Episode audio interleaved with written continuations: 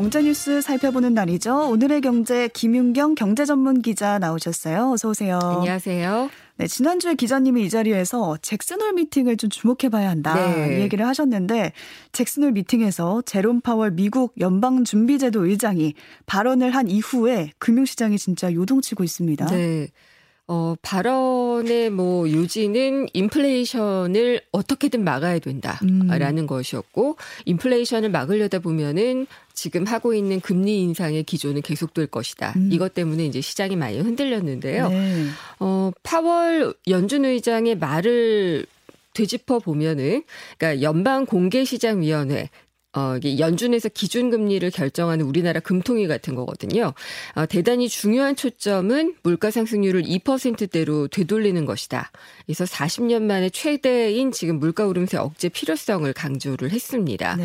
그러면서 이제 가격 안정은 아무래도 시간이 더 걸릴 것이고 우리는 강력한 수단을 요구할 것이다. 이렇게 얘기를 했고요. 음. 어, 이제 그러면서 어느 정도의 경기 침체도 끌어안고 가겠다는 그런 뜻도 내보였습니다. 그러니까 인플레이션을 줄이는 과정에서 발생하는 유감스러운 비용이 있다. 그렇지만은 가격 안정이 회복되지 않으면은 그러니까 물가가 안정되지 않으면은 더 큰 고통이 온다. 이렇게 음. 얘기를 했습니다. 물가 먼저라는 거네요. 예. 근데 물가가 먼저라는 이야기를 지금 해야지 되는 음. 그런 시점이기 때문에 적절한 발언이기는 했습니다. 그렇지만은 일단 시장에서 받아들이기로는 당장 금리 많이 오르고 그렇죠. 예. 어, 이런 것들이 이제 또 고통스럽게 느껴질 수가 있겠죠. 그리고 7월 8월에 소비자 물가 상승률이 조금 낮아졌거든요. 그래서 인플레이션이 이제 정점에 온 것이 아니냐 음. 이런 얘기가 한동안 좀 많이 기대가 있었는데 어 이것만으로는 인플레이션이 진정됐다고 보기는 어렵다라고 이야기를 했습니다. 네. 그러니까 이를 근거로 해서 통화 정책의 방향을 틀지는 않겠다. 금리는 당분간 계속 오른다. 이 메시지를 분명히 한 겁니다. 근데 또 연준이 9월에 또다시 금리 결정을 하게 되잖아요. 네. 그때는 또 자이언트 스텝을 밟을까요? 그럴 가능성이 높아져 보이, 보입니다. 어. 예, 그러니까 이게 이제 7월 물가 상승률이 조금 둔화가 되면서 6월, 7월에 굉장히 과도하게 올렸으니까 음. 0.75% 포인트씩 두 번이나 연속 올렸으니까 네. 어 조금은 둔화되지 않겠느냐. 그 0.5는 하지 않겠느냐. 예, 그러니까 빅스텝도 사실은 음. 큰 건데 어 이제 지금 시장에서 보고 있는 것은 이 정도의 강력한 발언을 한 것을 보면은 0.75% 포인트 세 번 연속할 수도 있겠다. 네. 라는 그런 그 가능성이 제기가 되고 있습니다. 9월 연방 공개 시장 위원회는 20에서 21일 이틀간 열릴 예정인데요. 주식 시장 당연히 많이 빠졌습니다. 네. 뉴욕 증시도 3% 이상 급락을 했고 우리 증시도 이 충격에서 벗어나기는 어려웠죠 어제. 근데 뭐 차차 생각해 보면은 이것이 그렇게 과도한 것은 아니다라는 이제 안심 심리가 오면은 시장이 좀 안정될 수 있지 않을까라는 음. 생각은 조금 해봅니다. 근데 흥미로운 거는 제롬 파월 연준 의장이 작년하고 재작년에 그 잭슨홀 미팅 그때는 이제 온라인으로 열렸었거든요.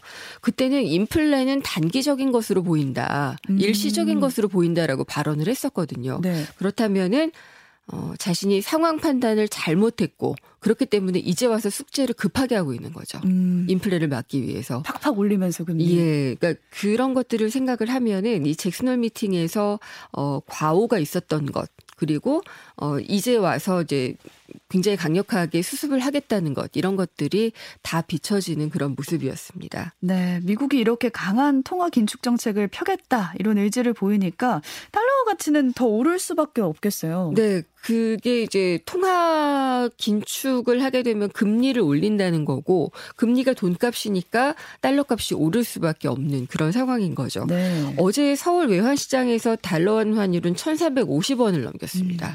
음. 저희가 1,320원, 30원, 40원 이렇게 얘기를 하다가 이제 50원까지 올라오니까 어 이러면은 정말 더 가는 거 아니냐 아. 이런 이제 불안 심리가 있었고요. 네. 정부는 어제 이제 구두 개입성 발언을 했습니다. 너무 과도한 쏠림이 나타나는 경우에 대비해서 시장 안정을 위한 정책적 노력을 강화하겠다라고 했는데 이게 구두 개인만으로 끝날 달러화 강세인지 음. 아닌지는 좀 더 지켜봐야 될것 같고요. 어, 잭슨홀 미팅에 참여했던 이창용 한국은행 총재가 한 발언이 있었는데 저는 환율 관련해서 이 발언을 좀 주목해 볼 필요가 있었던 것 같더라고요. 네.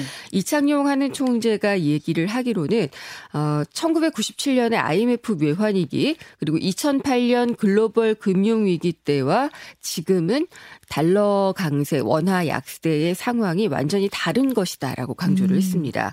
이게 우리 경제 체질이 좋지 않아서 원화 값이 상당히 떨어졌던 그때와 지금은 다르다는 거죠. 네. 그러니까 국제 금융 시장에서도 원화 값이 떨어지는 것에 그렇게 집중을 하기보다는 달러가 오르고 있기 때문에 상대적으로 어 좀 그런 것이지 우리 경제 체질을 원화 가치 하락이 반영하는 것은 아니다라는 것을 강조를 했는데 음. 글로벌 시장 관계자들 경 경제 전문가들이 모인 자리에서 이렇게 얘기한 거는 좀 의미 있는 발언이었다고 생각은 합니다.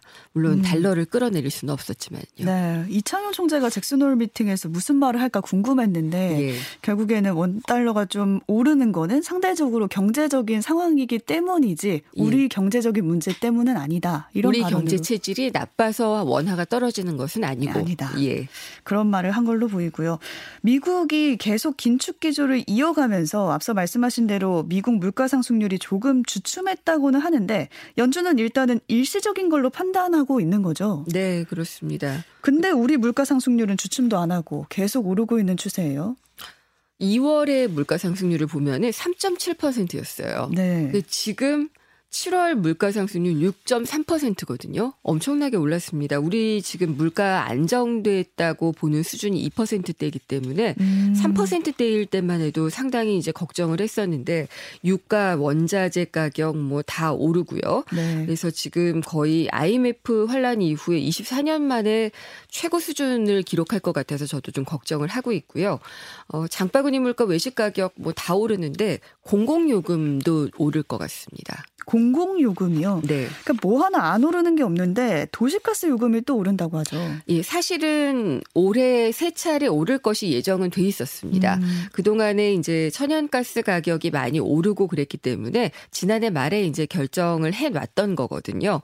도시가스 요금은 원료비 플러스 도소매 공급비 이렇게 계산이 됩니다. 네. 근데 이제 원료비 중에서 정산 단가라는 게 있고 기준 원료비라는 게 있거든요.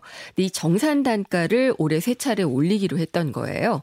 근데 산업부가 지금 10월에 정산 단가만 올릴 수는 없다. 기준 음. 원료비도 올려야겠다라고 얘기를 해가지고 지금 기재부하고 상의를 하고 있는 중이라고 합니다. 아. 근데 이 정산 단가만 오른 거를 보더라도 인상률이 주택용의 경우에 7% 이상이었거든요.